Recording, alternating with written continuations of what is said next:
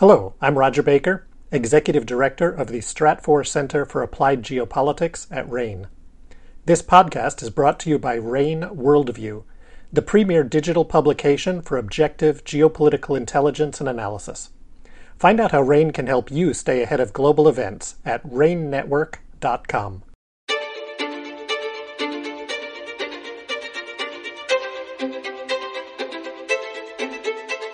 This is the Essential Geopolitics Podcast from RANE. I'm Emily Donahue. Welcome aboard. Today, we're going to talk about Brazil. Brazil has the largest economy in South America. In fact, it's the 9th largest economy in the world. And as big as it is, it would be amazing if Brazil did not have some internal political divisions. Of course, its flamboyantly conservative President Bolsonaro has made headlines during the last few years, but now he's facing a challenger for his job. In fact, there's a presidential election in just about 3 months. Carmen Colosi can guide us through what's happening. She's a Latin America analyst with RANE. Welcome, Carmen. Thank you so much for having me, Emily. It's always a pleasure to have you here. Can you give me some background on the two candidates for president and why anybody should be paying attention? Sure. So first, we have Jair Bolsonaro. He is the current Brazilian president, was elected back in 2018, and has served in Congress for a very, very long time. So kind of somewhat of a career politician on paper, but in actuality, he's been, quite an outsider voice. So he's not really gotten along with people in his coalitions. And he is well known for his kind of bombastic rhetoric. The other main presidential candidate is Luis Ignacio Lula da Silva, who is very commonly known as Lula. So Lula is, again, a career politician. He served as president previously and is really well known for his work in the labor unions. He himself was a kind of union leader and really came to power on the back of the labor vote in Brazil. Now, these two candidates are most likely going to be the two leading candidates in the presidency. There are a few other ones that are polling at a very, very small percentage, but really, unless there is a large and kind of seismic event in Brazil, one of the two is going to be Brazil's next president. Now, Brazil, as you mentioned, is the one of the largest economies in Latin America, and the country has really been experiencing a significant slow in its economic growth. So, of course, the economy slowed during COVID, but it's been really difficult for Brazil in these past couple years. Last year, Brazil saw a kind of a post-COVID boom of 5%, but this year, the economy is projected only to grow 0.6%. And even in next year, in 2023, we're likely to have a very small percentage of growth. So the question here is, will Brazil's next president really be able to push the country into a better economic position, or will Brazil kind of fall in terms and relations with its other top economies around the world? Wow, that's pretty dramatic. What can you tell me about concerns that I've heard that the election is being defined as fraudulent? Where's that coming from? That's a great question. So there's a few different mechanisms here that are pushing this narrative that the elections could be fraudulent. First is Bolsonaro himself. So he, for a very long time, has pushed a narrative that the courts, the electoral institutions are rigged against him, that the electronic voting system that the country uses should be replaced with a paper ballot system, that would be more credible.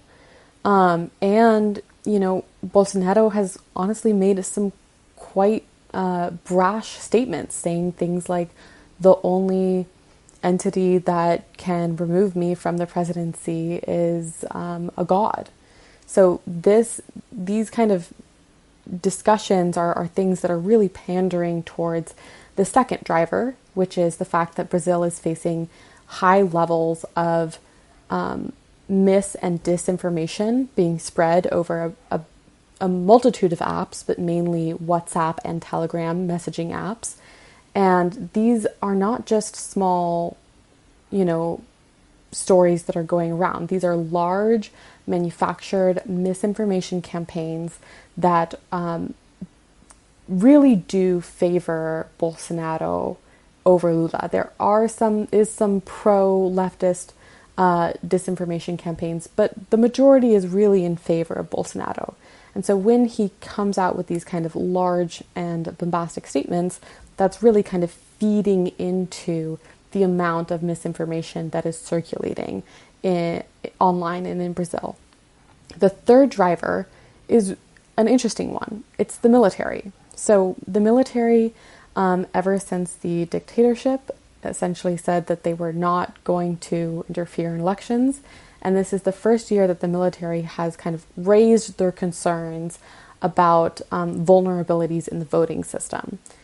This is an interesting aspect in that it really kind of does lend a bit of concern to us here at RANE that if the military is kind of raising these concerns, there could be a plot or an agreement to push a broader narrative around the voting system in Brazil.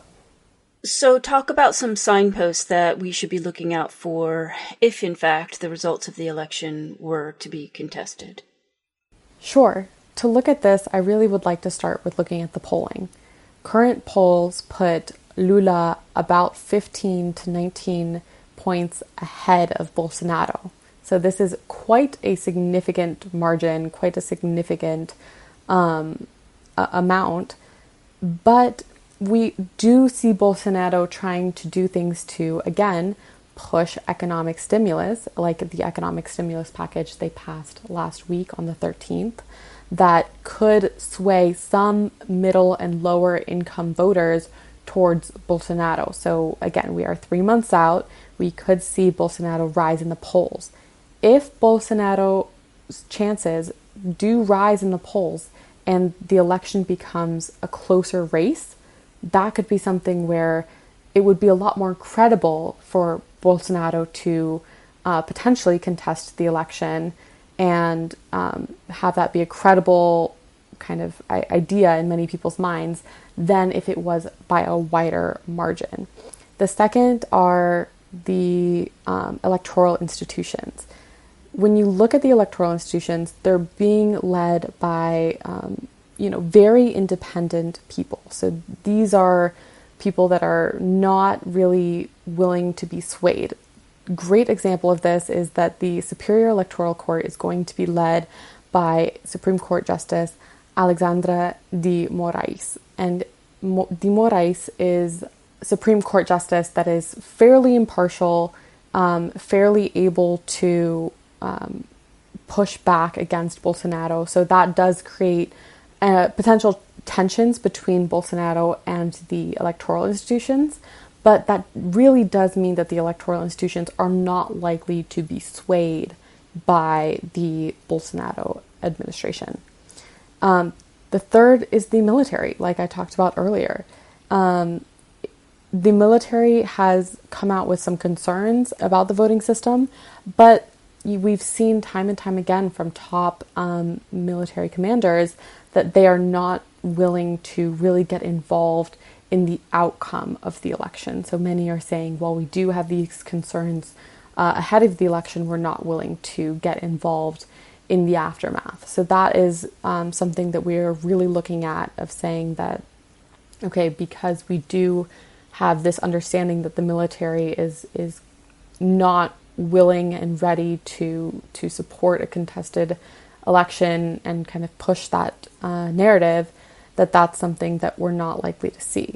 Again, if any of these three factors start to shift ahead of the election, that's something where we could see a potential contested election scenario, and not just a contested election, but an election that could be potentially overturned depending on how much these factors do shift. Wow, Carmen, that's a lot going on in 3 months. We'll check back with you soon on that. Thanks, Carmen. Thank you so much for having me, Emily. Carmen Colosi is a Latin America analyst with RANE. You can read about Brazil's election in RANE Worldview. That is RANE's geopolitical intelligence solution. Learn about RANE's risk management products like RANE Worldview at RANEnetwork.com. That's RANE network.com. I'm Emily Donahue, and I thank you for listening.